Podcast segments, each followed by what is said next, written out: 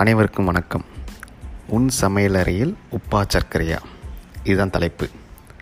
ஆனால் பார்த்தீங்கன்னா புதுசாக கல்யாணமான பலருக்கு சமையலறையில் எது உப்பு எது சர்க்கரைன்னு தெரியாமையே சமையல் முயற்சி செய்த பல புதுமண தம்பதிகள் உண்டு. நம்மையும் சேர்த்து பெரும்பாலான நம்ம நம்மில் பலரையும் சேர்த்து.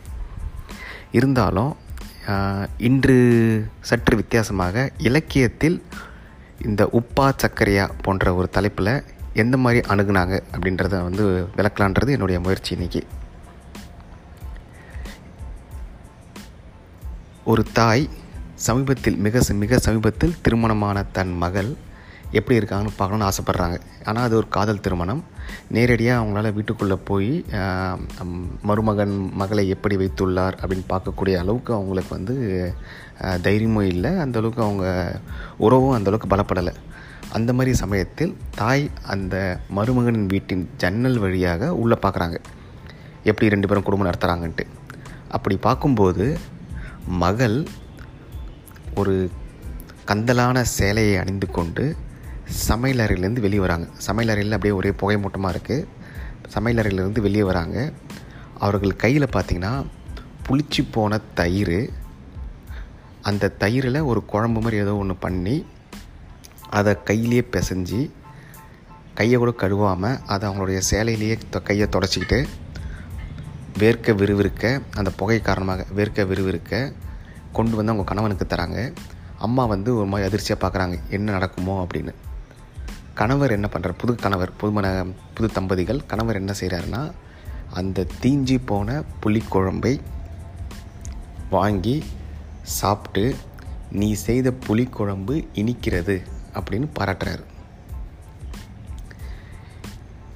இதில் நம்ம புரிஞ்சிக்க வேண்டிய விஷயம் என்ன அப்படின்னு பார்த்தீங்கன்னா ஒரு நாள் சமையலில் உப்பு அதிகமாக இருக்கிறது இனிப்பு அதிகமாக இருக்குது காரம் அதிகமாக இருக்குன்றதெல்லாம் வந்து தற்செயலாக நடக்கிறது. அது விபத்தாகவும் இருக்கலாம் இல்லை அவங்களே பிளான் பண்ணியும் போட்டிருக்கலாம். ஆனால் இதன் காரணமாக குடும்பத்தில் உறவுகள் பாதிக்கக்கூடாது. ஒருவருக்கொருவர் விட்டு கொடுக்க வேண்டும். இதுதான் இலக்கியத்திலே சொல்லியிருக்காங்க. அவங்க காதல் திருமணமாக இருந்தாலும் குடும்பத்திற்கு ஒவ்வாமல் தனி குடுத்தனம் சென்று இருந்தாலும் அவர்கள் ஏழ்மையான நிலைமை நிலையில் இருந்தாலும் மகளுக்கு சமையல் சரிவர செய்ய தெரியாமல் இருந்தாலும் அவர்கள் சுத்தத்தை பேணாமல் இருந்தாலும் அவர்களால் அருமையான ஒரு வாழ்க்கையை வாழ முடியும் என்பதை இலக்கியம் நமக்கு எடுத்துக்காட்டுகிறது அந்த பாடல் மட்டும் அதை படிச்சிடுறேன் பார்த்து தான் படிக்கிறேன். புலித்தயிர் பிசைந்த காந்தல் மெல்விரல் கழுவுரு கலிங்கம்.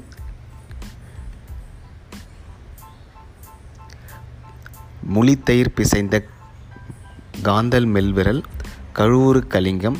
கழாத்துடை குவளை. உன்கண் குய்ப்புகை கமழ.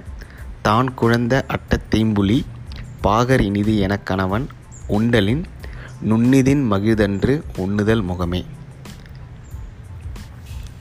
இந்த பாடல் வந்து குறுந்தொகையில் இருக்குது இதோட விளக்கம் நான் சொன்ன விளக்கம் அந்தளவுக்கு ஏற்புடையதாக இருக்கான்றது தெரியல. ஆனால் நீங்கள் இந்த மாதிரி இலக்கியத்தில் சில ஆராய்ச்சிகளை செய்து அதை பதிவிட்டால் சிறப்பாக இருக்கும்.